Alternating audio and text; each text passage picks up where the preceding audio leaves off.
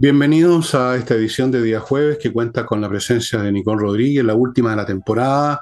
Se va a desvanecer por más o menos un mes hasta marzo, pero luego se va a materializar de nuevo en este programa, no se preocupen. Eh, tenemos también derecho a respirar, ¿no? Como todo el mundo. Un poco. Un, poco, me voy a desvanecer y capaz que sea más que un mes, ¿ah? Más, capaz. No sabemos. Puede ser mucho más. Nunca se sabe. Lo que diga, donde me lleve el viento. Donde me lleven. Donde te lleven los aviones, más bien, no el viento. Bueno, estimados amigos, vamos a. Hay varias cosas, algunas no son nuevas. Em, estábamos comentando aquí con Nicola antes de empezar el programa a propósito de el anuncio que hizo Lago, después tenemos el anuncio que hizo Boris, que nadie lo entiende, es un incomprendido, ¿ah? no lo comprenden los periodistas, ni siquiera los genios de los matinales lo comprenden cuando habla de las caletas con paridad de género. Yo no lo entendí, pero yo soy un, imbécil rematado, como ustedes saben. y hay varios ¿Comenzamos con Venezuela? Hay varios temas.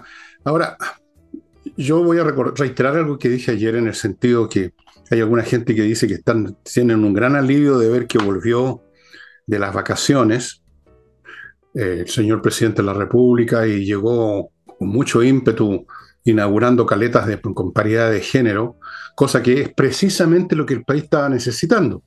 Justamente, por eso que uno se siente aliviado, uno se siente tranquilo de que contamos con un genio en el timón de la nave del Estado. Pero los periodistas que son, tú sabes, no sé, no entendieron y parece que le hicieron preguntas y se anduvo enojando para variar, entiendo. Se enojó, claro. Bueno, uno lo que ve de este presidente y, parte de su administración también, ¿ah? de algunos ministros de la primera línea, los ministros más importantes como Carolina Tobá, también el ministro Marcel, pero el que tiene otro tono, que la tónica de este gobierno es un gobierno a la defensiva. nunca habíamos tenido, bueno, nunca habíamos tenido mucho ¿ah? de lo que significa este gobierno en varios aspectos. Em, pero es un, quizás en todo, pero es un gobierno a la defensiva, es un gobierno enojado porque no se le comprende, porque no se le entiende. Es un gobierno que pareciera que menosprecia no solamente las prioridades de las personas, que no son las prioridades de las personas porque se les ocurrió un día, sino que reflejan las necesidades y, las urgencias de este país, como es la seguridad, evidentemente, y la economía. Y entonces, el, presidente parece no entender, parece no entender que todos sus gustitos eh, ideológicos, que todos sus gustitos de progresismo no vienen a cuento cuando el país se está cayendo a pedazos en varias áreas eh, que no, no son un problema, sino que son, son crisis. Entonces, luego de dos años ya en el gobierno parece que todavía no habita el cargo. ¿Te acuerdas esa frase, como tú dices, ciútica, eh, de habitar el cargo? Bueno, yo creo que el cargo está deshabitado y llevamos dos años con un cargo deshabitado y creo que vamos a a terminar con eh, cuatro años de este gobierno con la presidencia deshabitada, porque él cree que, no, no es que él crea, pareciera ser que a él eh, le interesa mantener ese 30% de apoyo, que será 25, será 22, quizás podrá bajar un poco más, mantenerse flotando con algunas temáticas que son que hacen conexión con ese electorado universitario progresista. Algunos lo llaman despectivamente de Ñuñoa, pero no voy a nombrar esa comuna por, por respeto a mi compañero de trabajo. Eh, pero el punto es que pareciera ser que se, se conforma con aquello y entonces no entiende que su cargo no tiene que ver con ese 30% ni ese 25%, tiene que ver con Chile, con la responsabilidad que tiene, eh, con la necesidad y la urgencia de Chile. Entonces, eh, sale de sus vacaciones después que hemos tenido homicidios, hemos tenido cuerpos descuartizados, sale de sus vacaciones con una economía cada día más asfixiada, que vamos a hablar eh, de aquello, y cree que cortando cintas, como se hacía en, eh, en otro gobierno, que se hacían al final de los gobiernos. ¿Se acuerdan cuando, por ejemplo, el presidente Lago, a propósito de su retiro, que era muy dado de la infraestructura, ¿no es cierto? Eh, Eduardo Frei quizás también un poco. Entonces, cuando venían épocas electorales, era muy notorio cómo comenzaban a cortar cintas, ¿no es cierto? Pero eran periodos específicos. Em, entonces se les veía muy contento. A Michelle Bachelet en el primer gobierno siempre inauguraba hospitales, se ponía el delantal blanco, era periodo específico de elecciones. Pero este gobierno pareciera ser que siempre está en una campaña, siempre está eh, tratando de cortar cinta y dejando aislado al presidente de los problemas cuando él es parte de los problemas, digámoslo así. Entonces, claro, se enoja porque se burlan. Yo, yo sí y burla, y creo que también me sumaría a esa burla, cuando como gran noticia dice que se inaugura esta caleta con perspectiva de género. ¿Por qué? Porque no tiene ninguna importancia si efectivamente se concreta esa perspectiva de género que es muy ambigua y que, y que nadie entiende muy bien de qué se trata, aunque la explique, no tiene ninguna importancia al lado de las necesidades del país. Quizás algún subsecretario, alguno de los miles, o hablemos de los 100.000 nuevos funcionarios públicos que contrataron va a inaugurar esa caletita y dice, bueno, acá eh, eh, intentamos eh, levantar la perspectiva de género para darle visibilidad a la mujer y lo hacen una ceremonia, bueno, pero cuando estas son las apariciones del presidente en un régimen presidencial, uno quiere ver al presidente hablando de la nueva estrategia contra el crimen organizado, cuáles son las nuevas medidas, cuáles son las nuevas divisiones de formación de carabineros, qué se le va a pedir a la Fuerza Armada que ya está desplegada en las fronteras y en el sur. Queremos escucharlo en eso, no hablando de estas, em, de estas posiciones progresistas que se levantaron con este pegoteo para poder armar una agenda. No muy distinto a lo que fue su campaña. Y quizás esto también nos lleva un poco a algo que se levantó en Michelle Bachelet 2 y que quizás con, con eh, Gabriel Boric se olvidó. ¿Te acuerdas cuando Michelle Bachelet de la democracia cristiana le decía, no, pues nosotros no estamos de acuerdo con esto y la democracia cristiana quiso romper con el gobierno, eh, que fue la primera vez que se incorporó eh, al Partido Comunista derechamente, que fue la nueva mayoría, y hablaban del programa y Michelle Bachelet decía, parece que no leyeron el programa, revisen los titulares, porque siempre se trataba del programa. Bueno, aquí no se trata de revisar el programa de la coalición, parece que los votantes no revisaron el programa porque efectivamente todas las propuestas tienen esta idea absurda de la transversalidad de género y además no solo eso, se ha gastado plata. Todos los ministerios, para que ustedes sepan, tienen una o dos representantes, algunos tres, del Ministerio de la Mujer. Cualquier ministerio hoy, entonces hay una mirada que se le quería dar, así como se, se tomó como una cosa menor el tema de este gobierno turquesa, ¿no? Que eso tiene una bajada y eso nos cuesta plata, plata que debería estar en las prioridades de Chile, en las crisis y no en estos gustitos ideológicos. Los ciudadanos, en vez de revisar el programa, debieron haber revisado al candidato y a su agenda y a su gente, ¿no? No lo revisaron mucho porque si lo hubieran revisado se habrían dado cuenta de lo que se están dando cuenta ahora. Yo las opiniones que he dado de, de Boris me las da un señor que pasa de vez en cuando y que justo se topa conmigo cuando estoy regando, un viejo malhumorado, me reta porque dice que yo soy insolente con el presidente, que esto, que el otro, porque yo digo cosas bastante más suaves de lo que yo escucho, lo que me dice gente común y corriente que también pasan como el caballero, pero comentan cosas muy distintas. Cuando yo digo que un hombre, Boris, un hombre de muy mediana inteligencia, eh, sin conocimiento de nada y que simplemente es un reflejo de esta generación perdida, soy bastante suave en comparación con lo que he escuchado respecto a juicios sobre su intelecto. ¿Intelecto dije? A ver, eh, bastante suave. Yo, yo he sido yo me, llego a emocionar pensando en lo benévolo que he sido con Boris comparado con otros. Y eso es. Y si examinamos ahora a Marcel, que tú y yo nos hemos reído tantas veces de su crecimiento cero, ahora encontró una buena cifra, una, una mentira del Instituto Nacional de Estadística, el 8,5, yo creo que es mucho más la cesantía. No nos engañemos, si ya hemos visto discusiones sobre las cifras que ha entregado antes el, el INE por otras materias. Esto no lo estoy inventando. Entonces, si revisamos a toda esta gente, nos encontramos que, bueno, esa revisión debió haberla hecho la ciudadanía, pero claro, ¿quién revisa la ciudadanía ahora? O sea, ¿quién revisa los votantes, Nicole? ¿Qué clase de votantes tenemos ahora? 18, 18 añeros que crecieron en vez de jugar con un cencerro de guagua, jugaban con el celular del papá viendo cualquier cosa. Así que ahí tenemos al señor Boris, mientras el país se cae de pedazo, como tú dices, inaugurando una caleta. Está bien, claro. perspectiva de género. La cosa más estúpida que le he escuchado en los últimos dos días, porque por supuesto, en, cuestión de días o de horas se lanza otra cosa. Es bastante patético ¿eh? que estemos en estas manos, justo cuando Chile y el planeta están en una situación crítica. En el momento que debiéramos tener la mejor gente, que no sé cuál sería en todo caso en el mundo político, pero cualquiera que fuera mejor que Boric, en el momento que debiéramos tener gente de la más alta inteligencia, sabiduría, conocimiento, sensatez, sentido común, por último, porque vienen tiempos aún más difíciles debido ahora a situaciones internacionales, además. Justo en este momento tenemos a una pandilla juvenil, a una patrulla juvenil extremadamente arrogante, inepta, y no voy a seguir porque no voy a caer en lo que me comenta la gente con que me topo de vez en cuando.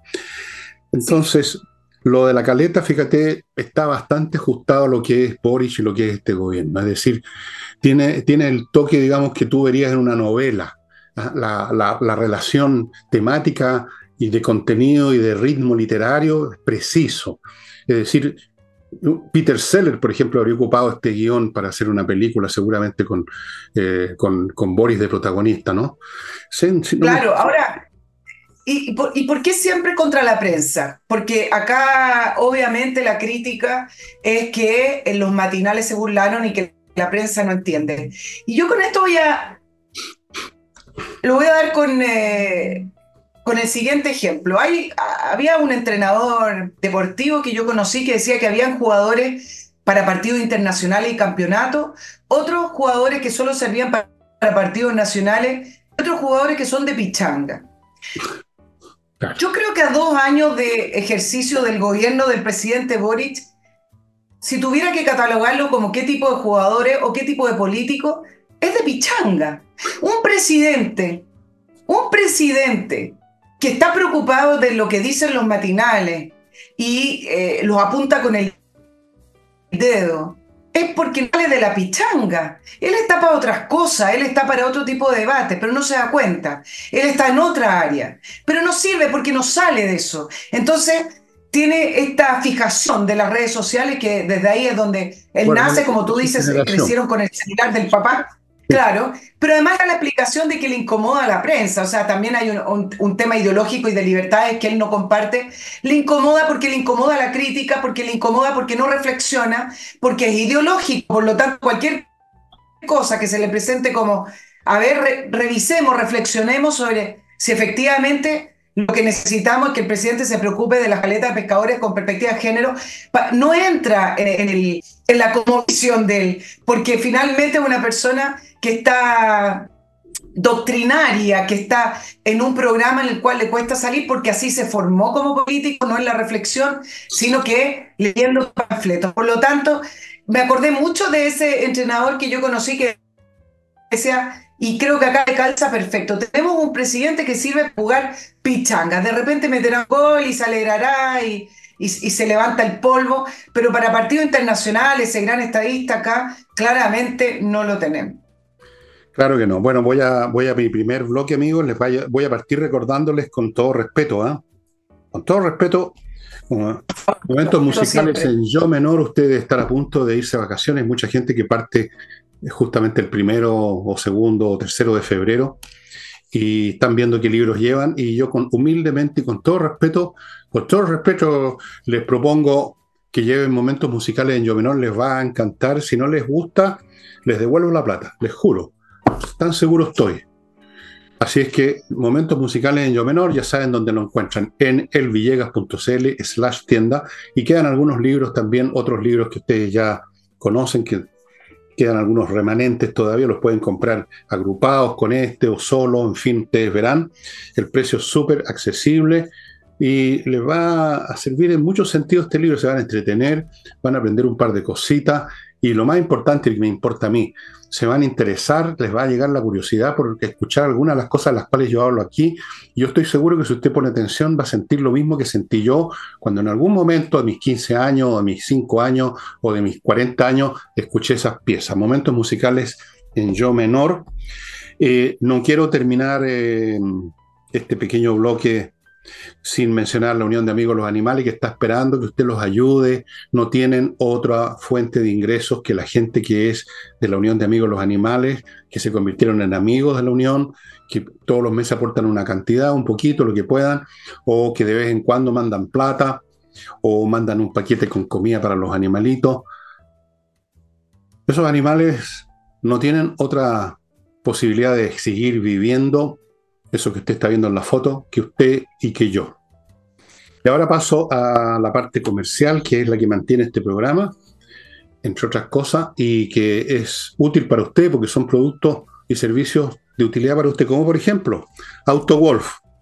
Usted seguramente tiene un vehículo, la carrocería quizás no está en muy buen estado. Bueno, AutoWolf va a su casa y ahí en su casa en un día le deja la carrocería como nueva. Eso sí que es, novedoso este servicio. Lo hace frente a usted, por lo tanto la calidad está garantizada por usted mismo que está mirando. Fuera de eso la garantizan por un año.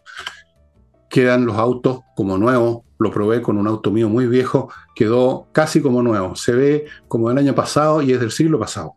Auto Wolf. Continúo con Torch. Les muestro una vez más una de las linternas que tienen, que traen de fuera de Chile, como esta, que es la que yo estoy usando ahora en mi bolsillo, junto con las llaves. Ustedes ven que es pequeña, es sólida, es dura, resiste golpes, resiste caídas al agua y tiene una potencia fantástica, amigos. Esta hace tiempo que no la cargo y miren.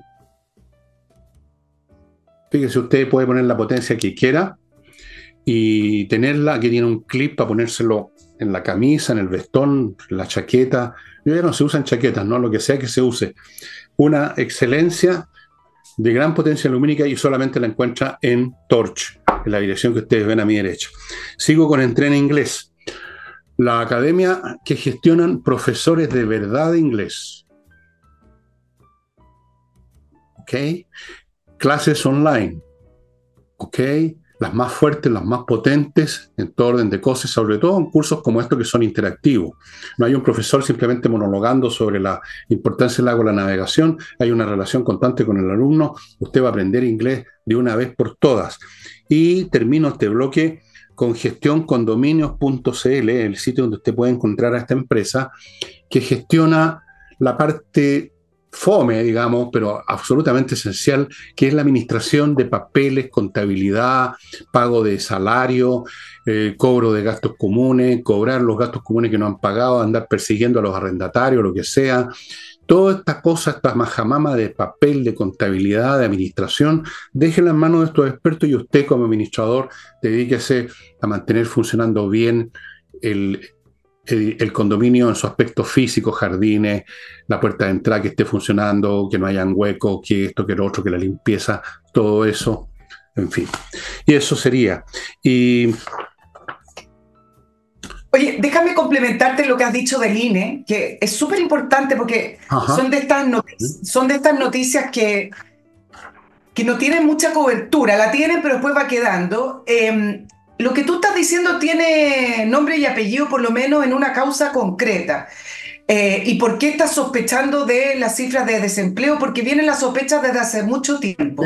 Y resulta que el primero de diciembre del año recién pasado, 2023, fue declarada admisible una querella presentada por eh, un abogado, Oscar Montesino, en representación de una funcionaria que trabajaba en el INE por 20 años, de Silvia Traimet. Bueno, presentó una querella contra funcionarios y director regional de los lagos del INE y todas personas que resulten responsables por delito de falsificación o uso malicioso de em, documentos públicos o también de omisión de, de denuncia. ¿Cuál es la querella? ¿Y cuál fue la denuncia que hizo esta funcionaria de carrera, digamos, en, el INE? Denunció que las encuestas de seguridad ciudadana, otra del uso del tiempo, que es ENBT, eh, fueron hechas con datos falsificados y además también incluyen la querella la encuesta de, nacional de empleo. Eh, ella denunció que se estaban falseando la cifra y los números y los, y las los supuestos encuestados, lo denunció internamente. No pasó nada y por eso la querella finalmente salió a tribunales y fue declarada admisible. Eh, según lo que cuenta en específico el abogado, es que el supervisor, encuestadores, el director regional eran equipos que se conformaban de confianza y que finalmente ellos reconocieron, imagínense que reconocieron que habían algunas cifras que no calzaban, algunas encuestas, y que se iban a repetir esas encuestas, algo que es imposible, eh, en algunos sectores como Puerto Montt, Puerto Varas, Quillón, Calbuco, etc. El tema viene dando vuelta hace varios años, pero y algunos funcionarios que han hablado, que han denunciado, pero acá hay una querella concreta que fue admitida, donde la funcionaria ha dado varias eh, entrevistas y que dice que el nivel central del INE, es decir, el director nacional, no hizo nada tampoco a pesar de las evidencias que se estaban falseando datos. Por lo tanto, no están en el aire, no es, no es tan eh, irresponsable mencionar que uno puede dudar de la cifra de empleo que no quiere subir de, de, las dos dígitos. Has visto que hay como una, hay como una barrera de los dos dígitos que si se, se superan los dos, dígitos, como ahí sí que entramos en una crisis.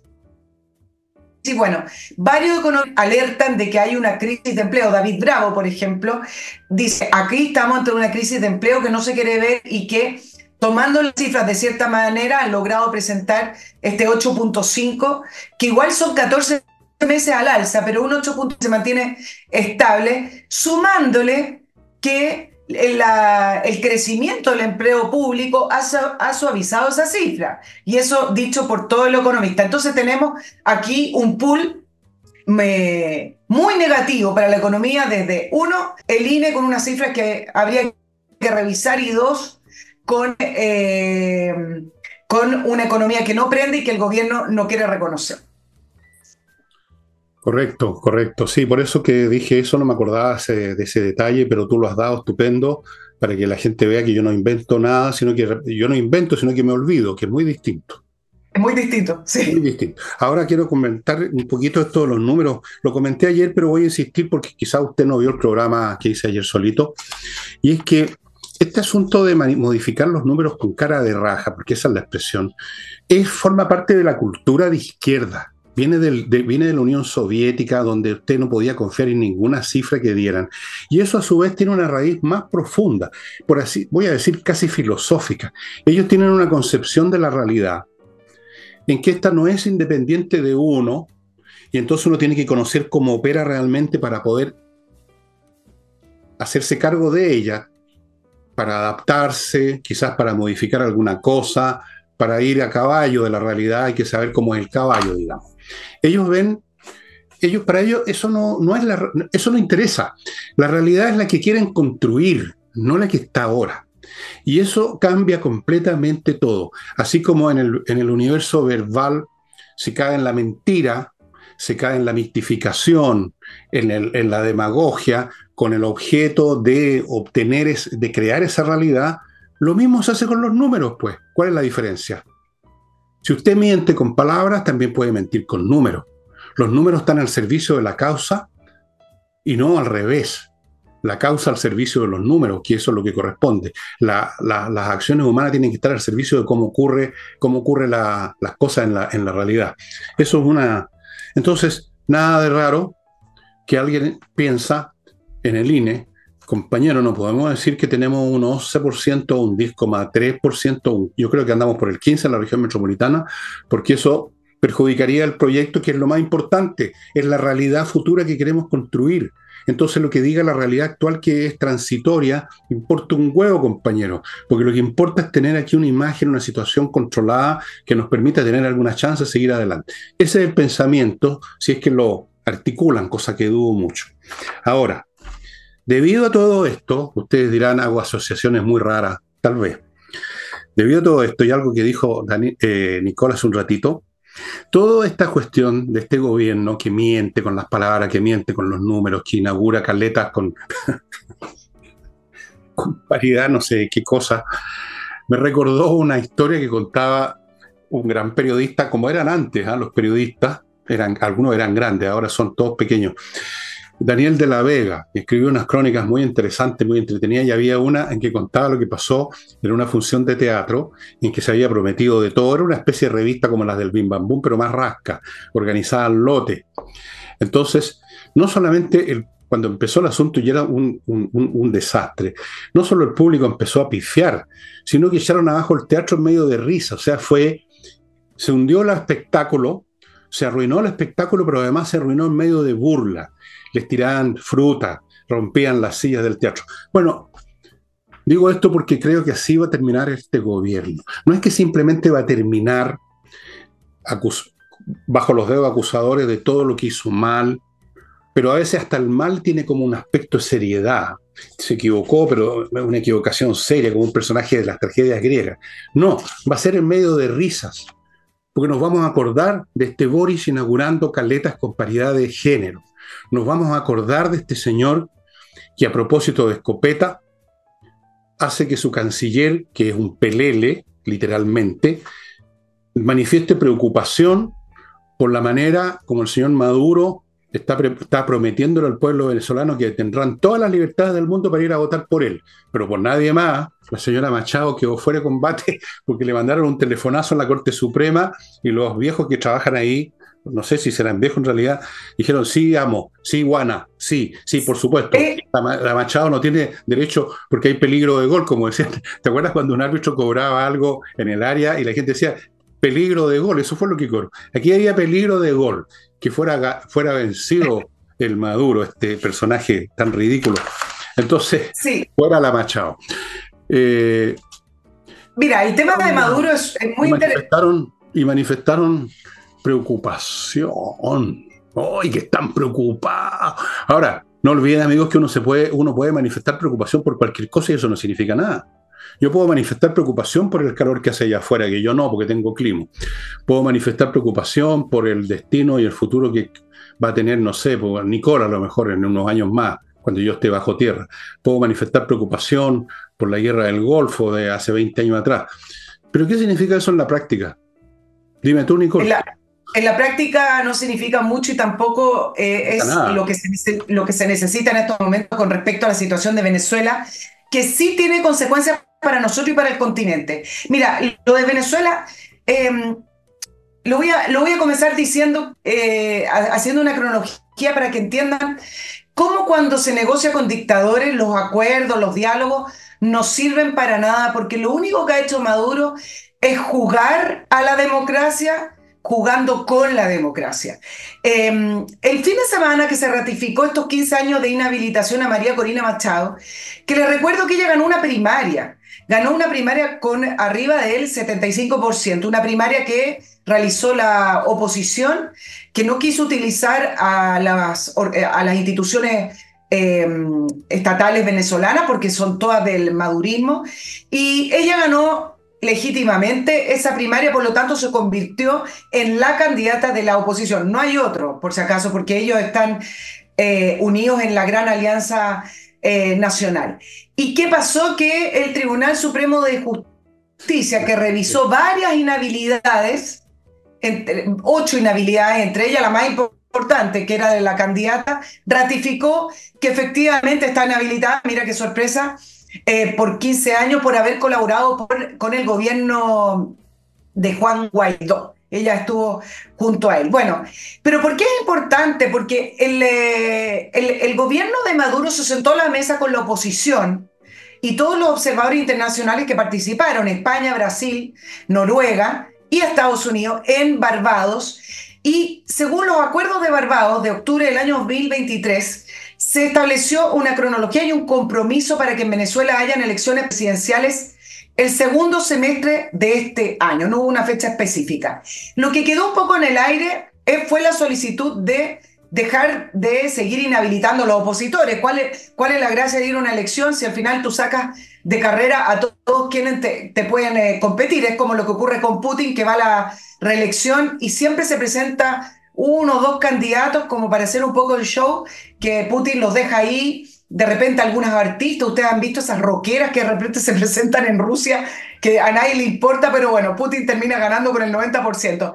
Esto es un poco lo mismo, pero lo, lo importante del acuerdo de Barbados es que como Maduro se comprometió a esto, se le levantaron parte de las sanciones. Entonces Estados Unidos le hizo un levantamiento por seis meses de las sanciones petroleras, le mm, canjeó además a Alex Saab.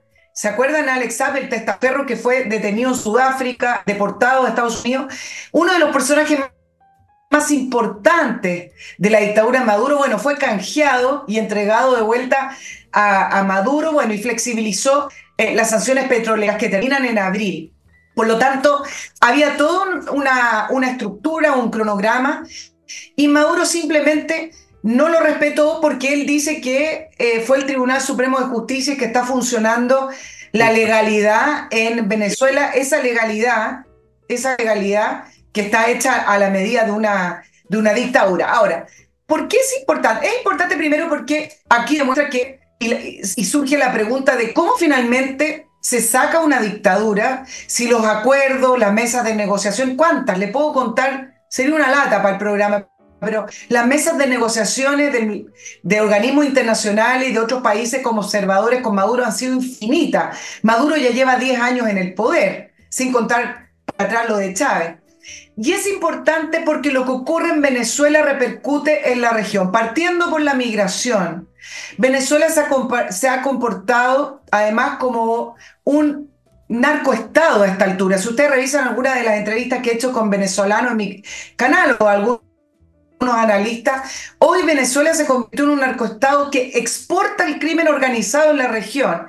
Y junto con eso, tenemos olas migratorias de personas, no parte de eh, crimen organizado, sino que de civiles que quieren salir de Venezuela porque no hay futuro en esa dictadura y no hay futuro económico ni, ni futuro para una sociedad. Por lo tanto, tenemos ahí dos grandes problemas que el continente se tiene que hacer parte porque al final termina contagiando al resto de los países.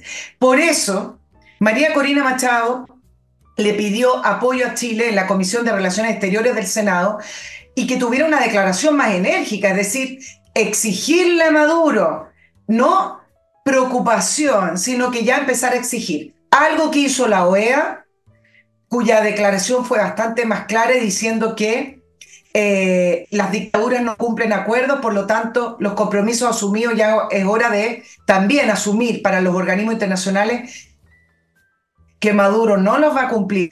La Unión Europea, zigzagueante como siempre, dijo que estaba preocupada y que observar lo que, lo que ocurra. Y Estados Unidos, que partió muy débil con su declaración, ya a esta altura dijo que está revisando y va a volver a levantar sanciones y ya en abril eh, va a volver a levantar todas las sanciones si Maduro no cumple con los compromisos de Barbados. Entonces, Uruguay hizo una declaración bastante más firme, Argentina hizo una declaración bastante más firme en contra de Maduro y lo que está haciendo la oposición venezolana es decirle al resto de los presidentes latinoamericanos, por favor, empiecen a presionar porque de esta manera, con los acuerdos, con las negociaciones, al parecer no vamos a sacar la dictadura de Maduro. Por eso se le pide a Chile que tenga una reacción bastante más enérgica, bastante más directa que decir que está preocupado por lo que está ocurriendo con la oposición en Venezuela, que además ha tomado prisioneros, ahí hay, prisión política, ha tomado prisioneros aparte de eh, el comando oficial de María Corina Machado. Bueno, pedirle a Chile eso es como hablar con las paredes, ¿no? Es como hablar con el muro de los lamentos, que yo creo que nos sirve de mucho. Habría que preguntarle a gente que tú conozcas si, alguna vez les ha servido una oración en el muro los lamentos. Yo creo que no. Hay un chiste muy bueno sobre eso, lo contaré otro día. Eh, este gobierno tiene una complicidad con Maduro ideológica, llamémoslo así, a pesar de que no hay en el cerebro de Maduro espacio ni siquiera una ideología de panfleto, pero hay una, hay una complicidad visceral con ese régimen, al cual algunos consideran el faro de América Latina. Hay un, un izquierdismo que los permea a todos por igual y además está el tema del Partido Comunista, que es el que mangonea en este, en este país y el señor Boris es un sirviente, el Partido Comunista nomás el, representante, el vocero, el vocero, el mascarón de proa. Y el señor a su vez, von Claveren, es el mascarón de proa del mascarón de proa. Eh, he recibido comunicaciones sobre esto de la gente indignada, pero yo creo que no hay que perder tiempo indignándose con gente como, como la que tenemos en el gobierno. Yo me voy a centrar brevemente en los funcionarios internacionales que han estado participando en esas mesas y que han firmado, que han presentado los papeles y la lapicera y han hecho todo el cuento. Esos señores no son ingenuos, esos señores son cómplices. Los funcionarios internacionales son cómplices en esta. No voy a creer que no se dan cuenta que los está pasando por el foro los pantalones. Pero a ellos les interesa hacer la comedia porque mientras aparece su organización llevando al pizarrón falso a alguien, eh, mantienen algún grado de legitimidad y ellos mantienen sus cargos. Hace mucho rato que las organizaciones internacionales, que primero mostraron su absoluta impotencia, ahora, están, ahora se han convertido en organismos que o participan directamente, se ponen del lado de un bando, como lo hemos visto en el caso en Medio Oriente, o hacen estas comedias. Yo les quiero recordar una cosa muy antigua. Yo estuve en el almuerzo, en un almuerzo en un restaurante chiquitito, muy rico, muy bonito, que espero que exista todavía, que no lo hayan destruido los, los, luchadores sociales en el, año 19, con el señor Insulza cuando lo habían nombrado eh, presidente, es el nombre, ¿no? Secretario General de la OEA. Secretario General, no, no, de la OEA, sí. Secretario General. Secretario General de la OEA. Lo habían nombrado y el hombre, estábamos ahí varios reunidos, yo estaba ahí de, no sé, por qué me invitaron o a lo mejor coincidí ese día ahí. Estaba muy ufano de él que iba a ir a cambiar la OEA. Iba a ir a, a la revolución de la OEA. Bueno, todos sabemos que no revolucionó absolutamente nada Insulsa, que no era el hombre además por revolucionar nada, es un hombre acomodaticio, o sea, el último hombre que uno imagina revolucionando ninguna cosa, este hombre no revoluciona, no, no, no se le mueve un pelo, eh, no revolucionó nada porque no se puede, porque van contra las realidades, contra la realidad de la impotencia de estos organismos, contra los intereses creados. Entonces terminan en estas comedias de hacer firmar papeles que saben perfectamente que no sirven absolutamente de nada. Y en esto cae ahora hasta el secretario general de las Naciones Unidas, el señor Guterres, que ha mostrado que es un pelele. Cada vez que ha hecho una declaración un poco más firme ha sido sumándose al bando, digamos, de los que él percibe que son los que la llevan ahora, todo el sector anti-israelita de, de las Naciones Unidas. Eh, entonces ahí se suben y hablan y ponen unas expresiones serias y llaman a hacer esto, lo demás allá. Una comedia. Entonces, Maduro puede citar todas las mesas que quiera, puede firmar todos los papeles que quiera y sabe que va a contar con la anuencia, la connivencia, la complicidad de los funcionarios internacionales que se van a prestar a la comedia porque les conviene para aparecer como protagonistas de algo en vez de estar calentando silla en, la sede del organismo. Eh, es bastante repelente, siempre fue así, pero ahora se nota más por las situaciones críticas que vive el mundo, la impotencia y la venalidad de estos funcionarios internacionales. Porque aquí ahora, plata, ¿eh? corren cargo, corre plata, corren destinaciones, o sea, corren intereses materiales. Si esto no es gratis, usted no se vende gratis. Hay un cheque que va a dar a su bolsillo o una nominación, algún tipo de premio. Sí, es así. Si esta cuestión no.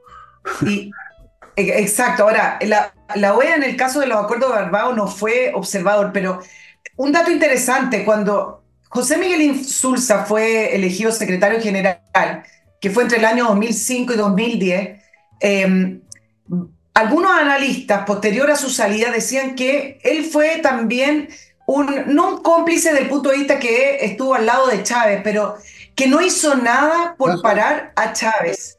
Eh, lo encontraron muy débil frente a la postura de Chávez. De hecho, algunos comparaban y decían, bueno, acá el más sabio fue el, eh, en ese momento el rey de España, Juan Carlos, cuando le dijo, ¿por qué no te callas? Porque nadie le decía a Chávez que se callara y fue el único que se atrevió a decirle en algún minuto a Chávez, ¿por qué no te callas? ¿Te acuerdas de eso que se repetía tanto?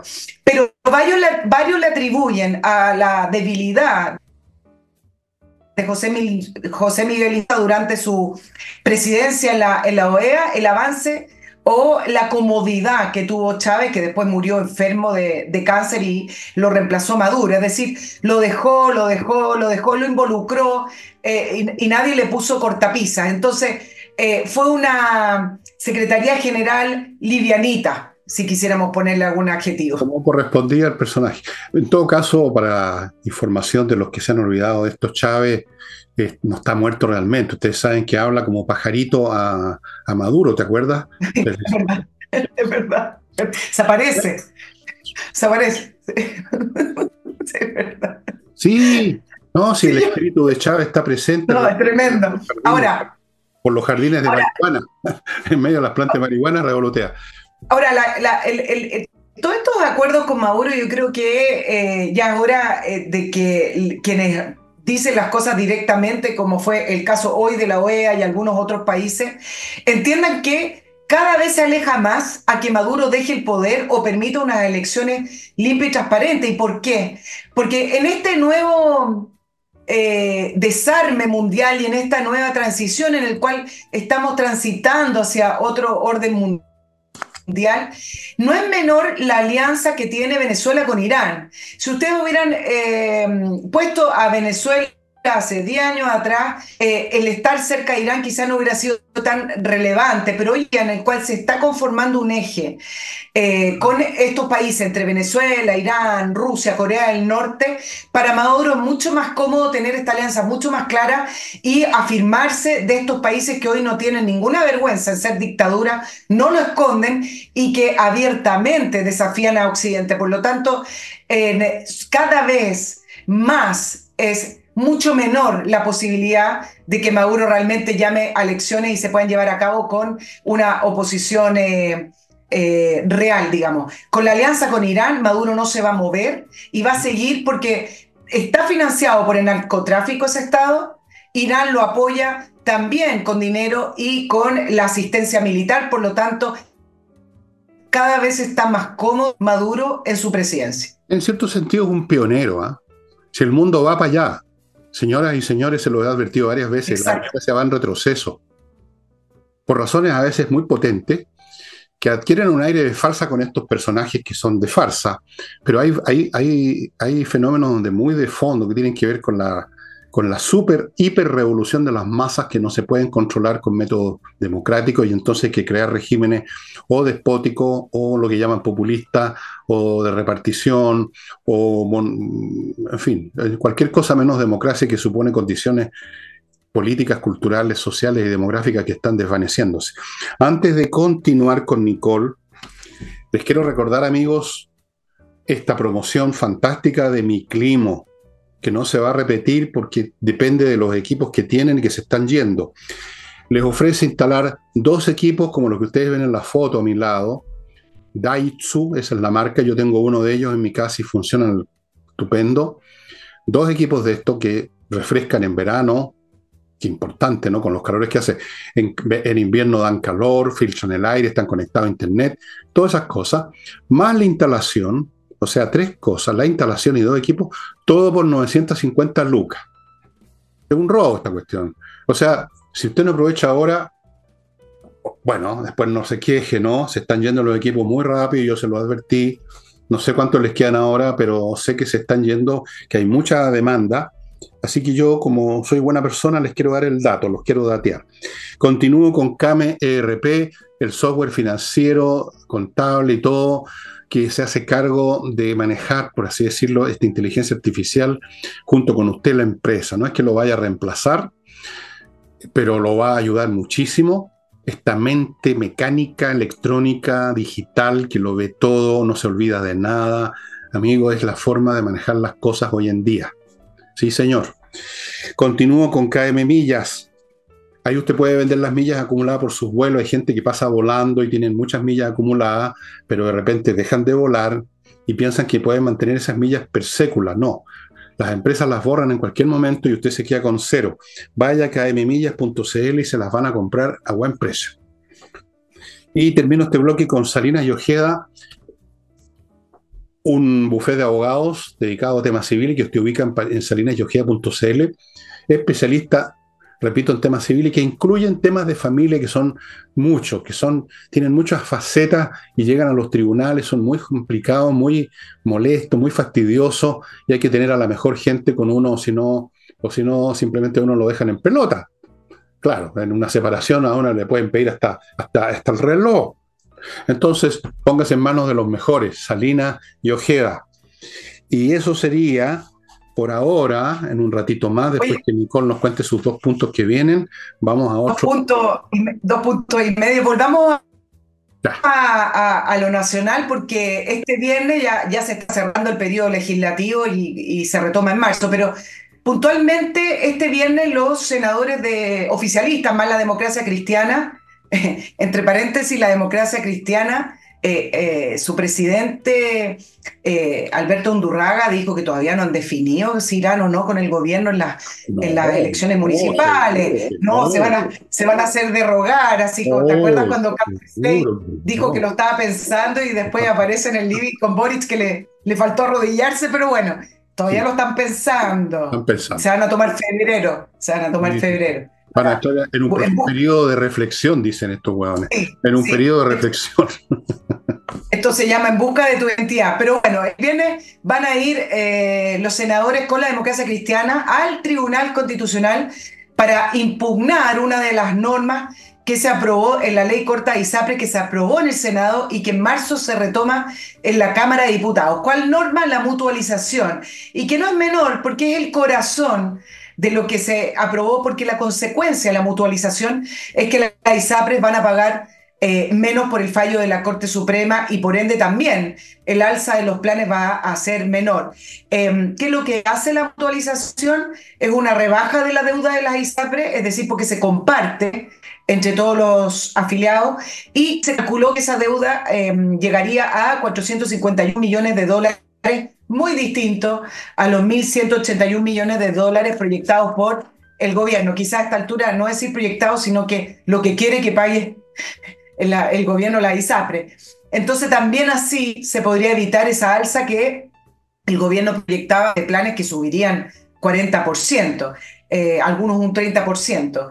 Eh, con la mutualización se calcula que subirían entre un 20, un 15, bueno, dependiendo de, de las ISAPRE. ¿Cuál es el punto? Bueno, el proyecto va a pasar a la Cámara con esta impugnación ante el Tribunal Constitucional, diputados oficialistas levantando pancartas de no salvataje a la ISAPRE, un gobierno dividido que quiere ver caer a la ISAPRE, pero escondiéndose detrás del fallo, con una ministra que considera que la mutualización no es un perdón como le gusta poner estas frases marqueteras, pero que no tiene apoyo político porque es una ministra que no viene de los partidos oficialistas. Em, y entonces, ¿qué va a pasar acá? ¿Y cuál es el punto? El punto es que el gobierno ni siquiera pudo alinear a sus senadores, porque el gobierno prefería esperar el debate en la Cámara y si se aprobaba en la Cámara, ir al Tribunal Constitucional.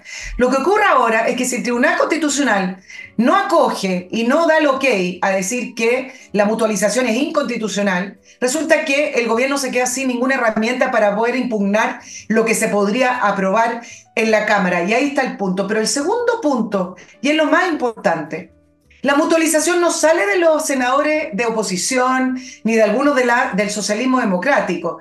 La mutualización salió de meses de trabajo de una comisión transversal donde trabajaron expertos ligados a la salud, ex superintendente de todos los signos políticos.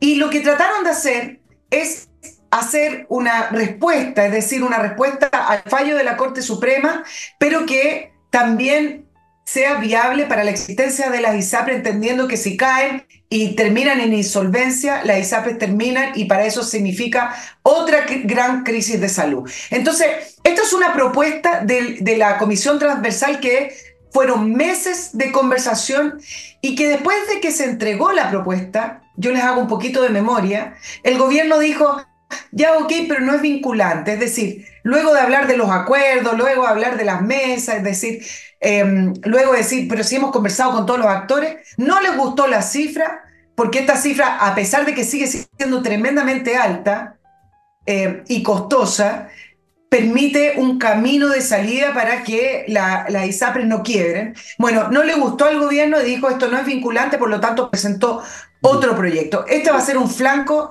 a propósito de esto del segundo tiempo del gobierno, que ahora comienzan los dos años, este va a ser un flanco abierto tremendo, porque la crisis de salud que se nos avecina, esto es como el cuento del lobo, pero el cuento del lobo se va a cumplir. Con ISAPRE sin saber cómo van a funcionar económicamente, sin saber cómo se va a aprobar un proyecto, no hay inversión, hay en el fondo un congelamiento de cualquier tipo de acción y de a poquito hemos estado viendo cómo la salud en Chile se ha estado deteriorando. Si no se aprueba un proyecto que permita la eh, viabilidad financiera de la ISAPRE, bueno, esto va a ser otra gran crisis que vamos a heredar de este gobierno y estas no son crisis que se reparen porque esto significa muertes. Sí, bueno, no sé, una más, una más, un forado más en el barco que hace agua por todos lados. Y la pregunta que me hago una y otra vez, porque me preguntan la gente como si yo fuera Nostradamus, creen que yo tengo todo visto lo que viene. Y me preguntan, bueno, ¿cómo, ¿cómo vamos a rescatar el país después que se vayan estos tipos? Porque eso la gente está segura que este gobierno va a irse y no va a haber un reemplazo, no va a haber un, candidato de la izquierda que siga. Van a hablar del legado de Boris, son tan patudos que van a hablar del legado de Boris, fíjate. No va a haber un legado ni va a haber un, un, heredero. Va a haber probablemente un gobierno de oposición. Pero la pregunta para mí, en vista de todos estos forados como el que tú mencionas, que todavía no sabemos en qué va a terminar, más la cesantía, el estancamiento económico, más el delito que está convirtiendo este país en un Far West, más la educación que se acabó. En Chile no hay educación, amigos, salvo en algunos colegios privados y a media. Entonces, ¿cómo se va a reparar todo eso? Es la pregunta que me estoy haciendo ahora. Yo ya no sé si es tan interesante, bueno, lo, vamos a seguir haciendo, ver, ir detallando una y otra vez las mismas errores, las mismas estupideces, los mismos desastres que, que, le, que le, inflige al país este, este grupo de... No sé cómo decirlo. ¿Cómo va a, a reparar esto? ¿Cómo, cómo, ¿Qué ocurre en una nación que es llevada tan lejos en el camino de la aniquilación de sus instituciones? ¿Cómo se repara un país cuyas nuevas generaciones han sido criadas de esa manera, con, con la flojera como estándar? Que la carga académica, que esto, que el año sabático, que demasiado pesar las clases, que hay que eliminar ramos, que esto, que el paro, que la toma, que los derechos de los niños, que los derechos de los estudiantes, que los derechos de no sé quién bueno, esas generaciones que son van a ser cada vez peores, yo no sé, por eso te digo, ¿cómo diablos se va a poner de pie este país? Pues si, si necesita gente, ¿no? Gente. Y la gente buena que hay, que queda, y que siempre hay, muchos se están yendo. Cada día, Nicole, cada semana sé de otra persona que yo conocí en algún ámbito de la vida profesional que me dicen que se fue o que se está preparando para irse. Ese, esa hemorragia de talento de disciplina, de esfuerzo, es lo peor que le está pasando al país. Porque un país puede incluso quedar aplanado por una guerra, como le pasó a Alemania, que bombardearon hasta el último caserío en Alemania los aliados. Al final era ya una cuestión de sadismo casi. Bombardearon todo, no quedó nada en pie. Pero habían alemanes. Nazis o no, pero educados, ingenieros, profesionales, y a los 5 o 6 años ya estaban exportando Volkswagen. Pero tenían gente. ¿Para qué hablamos de Israel? La gente que tiene. Y por eso que los pueden atacar por todos lados y han subsistido y son un país de gran tecnología. Pero ¿qué pasa con Chile, Nicole? ¿Cómo, cómo vamos a poner de pie? ¿Cómo se va a poner? Bueno, yo no voy a estar probablemente, o, o me va a importar un huevo ya. ¿Cómo se va a poner de pie este país después de esto? ¿Con qué gente? ¿Quiénes son los que van a reemplazar a estos que ya eran malos? No lo sé. Sí, muy difícil porque al final de cuentas el PIB de un país tiene que ver con su gente, ¿no es cierto? El, desarrollo tiene que ver con su gente. No, no, no, no podemos pretender tener el PIB o la fortaleza de, países desarrollados como Alemania, que tú das el ejemplo, o en general los países europeos que se han levantado de tantas guerras, ¿no? Eh, no podemos eh, proyectar que vamos a llegar a eso si el factor humano no tiene las condiciones para poder llegar. Y se comienza con la educación, que cada vez es peor, ¿no es cierto? Ya lo hemos hablado 100 veces. Em, se comienza también eh, por cambiar la, la, mirada en una serie de aspectos, como por ejemplo premiar el éxito en Chile.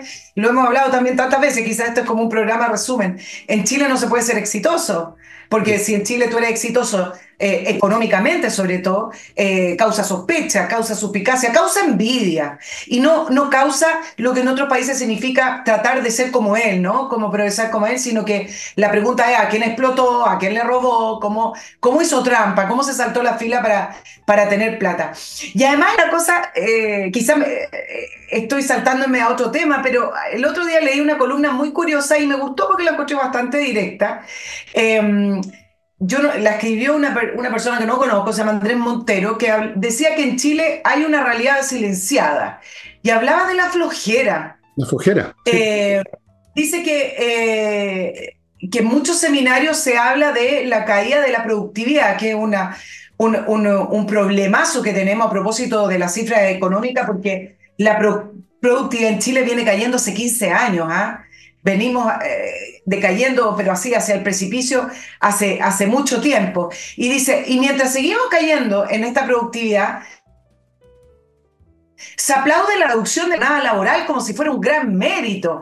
Se aplaude que se apruebe el teletrabajo como una, como una gran noticia. Se aplaude las 40 horas eh, laborales, dice. Entonces, ¿cómo vamos a surgir si al final todo lo que son políticas públicas no apuntan a trabajar, sacarse la mugre, el, mérito, sino que apuntan al supuestamente víctima de un sistema al cual le estamos diciendo no se preocupe, el Estado le va a dar una pensión garantizada, el Estado le va a dar no sé qué cosa, eh, no se preocupe porque el Estado está diciendo que usted tiene que trabajar menos. Entonces, me, interesó mucho esta columna, no porque sea tan profunda, sino que porque apunta a algo importante no, si eh, y que hablaba de que la la, educación de hoy, en general, em, la crisis también contempla esto en cual a, la gente, a los alumnos no se les exige nada, no se puede echar, y tú sabes que esto es por ley. Mm. Antiguamente tú, tenías tres rojos en un ramo y te echaban, o te comportabas mal, ya ni siquiera hablemos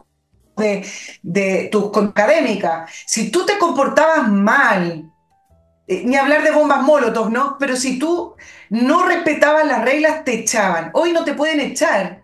Y se ha judicializado, sobre todo en los colegios privados, porque en los liceos eh, eh, públicos ni siquiera te echan, pero sobre todo en los colegios privados, cuando se intenta establecer disciplina o cuando le dicen a alguien, te fue mal, tienes rojos, tu, em, tu trabajo, tu esfuerzo no dio académicamente para que, que, y se echan a sus alumnos, los padres judicializan porque las normas de la, del Mineduc permiten aquello. Entonces, ¿qué señales le estamos dando a los alumnos si todo es permitido? Todo es permitido, especialmente la flojera. Eso de la flojera no es ninguna cosa superficial, eh, es, una, es una constante de la cultura latinoamericana en general. ¿ah? Tiene que ver con las estructuras, cómo se originaron estas naciones, y es un, es un tema bien, bien profundo, de largo alcance en la época en que yo era cabro chico, yo escuchaba a mi abuela hablar, por Dios que son flojos, mi abuela era francesa, mi abuela materna, por Dios que son flojos los chilenos. Y entonces parecía una imputación de vieja, que qué sabe esta vieja, habla de flojera, debería hablar de productividad, que suena más fino. Bueno, pero es flojera, o sea, es una, es una, una cultura que fomenta el postergar, el hagámoslo mañana, más rato, no hagamos ahora, Después vinieron otros instrumentos como la licencia médica. La licencia médica institucionalizó, pero ya eh, llevó la flojera a la cabose mucha gente que vive con, con la licencia.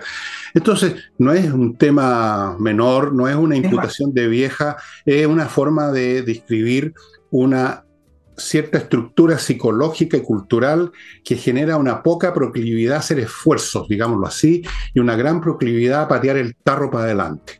Y antes de continuar, porque yo no soy flojo, lamentablemente fui educado a la, a la europea por mi mamá, mi papá eran, eran europeos, mis, mis padres todos, y me educaron a la francesa, que es sacarse la cresta. En Francia, estimado amigo, a propósito, ¿ah? vean ustedes los currículos que estudian los cabros, no lo pueden creer. En, en, secundaria, lo que aquí sería secundaria, los cabros en matemáticas están aprendiendo cálculo Yes, sir. Lo que aprenden aquí en primer año en, la ingeniería. Es otro mundo. Bueno, Voy a Fasmar, ahora una empresa chilena de carga internacional que le trae a las empresas desde Estados Unidos en container, en barco, en otras palabras, o en avión, lo que su empresa necesita. Y también a los particulares les trae lo que hayan comprado en cualquier tienda de Estados Unidos, no importa por cuán pequeño sea la mercancía. Fastmark.cl, ahí están los datos, pónganse en contacto. Continúo con Patricia Stoker, profesionales, ella con otros profesionales, patriciastocker.com, se encargan de registrar su marca y a partir de ese momento de renovarla cuando corresponde, defenderla cuando alguien pretende usarla también. Todo lo que tenga que ver con la marca es súper importante, estimados amigos. La gente se olvida de eso, pero créanme que es un olvido que cuesta mucho después. Y si usted tiene un problema legal penal, o sea, si usted mató a alguien, por ejemplo, o a cosas por el estilo, Póngase en contacto con González y compañía, abogados penalistas, como los que usted ve en las películas, en las series, abogados que tienen que ver con crímenes, con cuestiones serias contempladas en el Código Penal. Para eso requiere abogados muy especiales, penalistas, y estos penalistas son los mejores de Chile. Lo han probado en casos importantes que los han ganado y han llegado a los medios de comunicación. Y ya que estamos bastante al borde, voy a tirarme con el último bloque, si ustedes me permiten, para dejarle los últimos segundos a Nicole, que tiene que partir algunas diligencias personales. Miclimo.com, les, sí, les, recuerdo de nuevo miclimo.com, que está con un ofertor impresionante, dos equipos más la instalación por 950 lucas. No se la pierda, estimado amigo. Se va a acordar de mí si la hace y vive como yo, echado para atrás con la temperatura que se me da la real gana. Sigo con ajedrez, espacioajedrez.com, viene un montón de cursos. Vaya averiguando, entre espacioajedrez.com, estimados amigos, cursos de todo tipo para niños, para grandes, para principiantes, para los que no saben nada de ajedrez, para los que saben un poco. Hay un, club que usted se puede unir por una cagada de plata, hay que decirlo así, una cagada de plata, 10 lucas al mes, y usted tiene miles de distintas cosas que hacer ahí. Muy entretenido, muy formativo para los niños. El ajedrez convierte a una mente que ya tiene algunas capacidades, una mente organizada, así como la del doctor Spock de Viaje a la Estrella. Sigo con Remodeling, la empresa con puros profesionales para remodelar su casa, su departamento, bien, con profesionales en arquitectura, pintura, suelos, muebles de cocina, etc. Y termino con Hey, el corredor inmobiliario que hace el milagro de la multiplicación de las ventas. En un tiempo muy difícil para vender inmuebles, él vende. Recibe pocos encargos, trabajan toda la semana y trabajan todo el día y tienen ciertos métodos muy especiales, vende. Y terminamos ya con Nicole. Nicole, ¿tienes algo que agregar? Sí, voy a dejar instalado el tema y, porque creo que es súper relevante. Lo lo vemos en marzo como si nos fuéramos a acordar, pero me voy a acordar, lo voy a anotar. Seguro. Ya que está, eh, ya que está ahí en, eh, dentro de las noticias de la semana, el test de droga en, eh, en la Cámara de Diputados, donde el diputado del Partido Socialista, Nelson Venegas, dio positivo en el test de droga, al parecer por esta, este remedio que está tomando para bajar de peso y tuvo que renunciar a la Comisión de Ética de la Cámara. ¿Por qué? Porque la Comisión de Ética es la que revisa estos casos, principalmente por eso. Y también él puso a disposición del Partido Socialista su cargo como presidente regional de Valparaíso y el Partido Socialista entre el miércoles, este miércoles y el jueves va a, definir. También la polémica porque eh, la diputada Schneider no se lo tomó, a pesar de que eh, había salido elegida en estas, en estas tómbolas aleatorias eh, de nombres, pero ella decidió que no, que no se iba a prestar para ese show. Ahora, ¿por qué quiero tratar este tema? Porque eh, algunos dicen que el test de droga, cuando lo, propusieron para la Cámara de Diputados, tenía que ver con alejar al narco de la política, de los parlamentarios, y así si uno viera que alguien es consumidor, necesariamente esa persona está ligada al narco y por lo tanto eh, habría que mm, no solamente rehabilitarlo, sino que también investigarlo para ver cuán involucrado está. Yo no sé si es, si efectivo, yo, yo ahí pongo un gran manto de duda eh, con respecto a el, hecho de tomarle test de droga a personas que saben que viene el test de droga eh, y además cuál es la relación del consumidor con estar involucrado con el crimen organizado y el narcotráfico, que es lo que nos importa. Me parece que es muy un poquito superficial, además que si efectivamente la Comisión de Ética ve algo, hay que pedir un levantamiento bancario. Bueno, cualquier diputado sabe que estaría preparado para eso y por lo tanto limpiaría sus cuentas. ¿Por qué estoy levantando el tema? Porque me parece que sí es importante, producto de que sabemos la penetración del crimen organizado en Chile, sí es importante preguntarle a los parlamentarios qué normas van a legislar para evitar y reforzar las medidas para evitar que el narcotráfico y el crimen organizado financie campañas políticas que comienzan este año. Yo eh, creo que en Chile el tema del financiamiento de campaña, la transparencia en las campañas y la manera que hacen rendición de cuentas es muy simple, es muy primitivo y es muy superficial para las necesidades que tenemos hoy conociendo los datos de cómo se han instalado en Chile los carteles a trabajar acá directamente. Por lo tanto, más que test de droga para saber si el diputado Nelson Menega bajó 10 kilos o si alguien se fumó eh, un pito de marihuana, eh, a mí me interesa saber cómo van a legislar para evitar que de esa manera el narcotráfico y el crimen organizado no penetre las campañas políticas, porque no lo si algún consumidor finalmente termina siendo un esclavo de, de, esta banda, bueno, puede ser. Pero la manera más importante que tienen de penetrar es con la plata. Y por lo tanto, ¿cómo comienzan? Financiando campañas. Y ahí es donde quiero ver qué respuesta tienen. Ninguna. Hay tejados de vidrio. ¿Tú crees que van a, ah. a, legislar en serio sobre esa materia? Se van a echar 20 años afilando el lápiz para preparar los proyectos. Hay demasiados tejados de vidrio no, no, me refiero simplemente a gente que consume droga. Consumir droga significa contactarse con quienes te la proveen y eso tarde o temprano, si eres una persona importante, te empiezan a, te empieza, se empiezan a producir muchas cosas, empiezan a producir otros contactos también. Y si esos contactos es plata para tu campaña, para tu vida, es una tentación muy grande y se empieza poco a poco la gente a, a es como hacer un trato con el diablo y muchos caen en ese trato con el diablo y entonces yo creo que no va a pasar absolutamente nada, creo que eso no tiene remedio. Si se quiere combatir el narcotráfico hay que ir simplemente desde el punto de vista policial a perseguir a las bandas. Aquí no necesitamos nuevos discursos legislativos y nuevas, y nuevas fantasías eh, jurídicas. Necesitamos simplemente un gobierno que ejecute lo que ya hay de leyes y, y, los organismos policiales que existen y hable en serio y vaya a las poblaciones donde están las bandas y las, y las apriete y las destruya. Eso no lo van a hacer entonces, en una de esas, si se ponen a legislar, va a ser por irse por las ramas, Nicole, para aparecer ante el público preocupados del tema, pero sin hacer nada, preocupado, como el tema de, Maduro, siempre pueden estar preocupados y no hacer nada. La preocupación, de hecho, ahora que lo veo, la, preocupación es un sustituto de la ocupación, o sea, de realmente hacer cosas. Bueno, amigos, no me cabe sino decirle a, a mi querida amiga Nicole que pase eh, en febrero unas buenas vacaciones y desearle a que las dos semanitas cagonas que se va a tomar también pueda descansar un poco, cosa que dudo. Yo no conozco el descanso, nunca lo conocí. Yo estoy trabajando desde los 18 años y tengo 75, los cumplo en febrero para los interesados en traerme una botella de vino. Eh, soy acuario, un signo, un signo un signo muy raro. Acuario y yo tomo vino. Binario debe llamarse mi signo.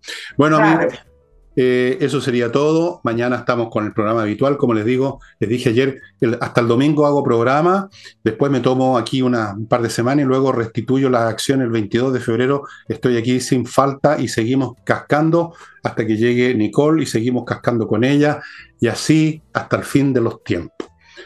Pásala muy bien en febrero. Ahora yo sé que no es el caso en febrero. Listo, muchas gracias. Chao a todos. También aviso, un pequeño aviso para despedirme, Fernando. la, entrevista de Nicole Rodríguez va a seguir porque preparé un pool de entrevistas muy interesantes ah, con temas distintos. no todos de política, sino que, por ejemplo, de neurociencia, esos temas que a veces uno quiere escuchar cuando está en la playa, ¿no? No tanto discusión legislativa, etcétera, Así que va a estar la entrevista durante todo febrero con algunas temáticas que son muy interesantes para abrir un poquito más la mente. Así que, bueno, que estén muy bien y que descansen también. Vale, chao, chao. Chao, chao.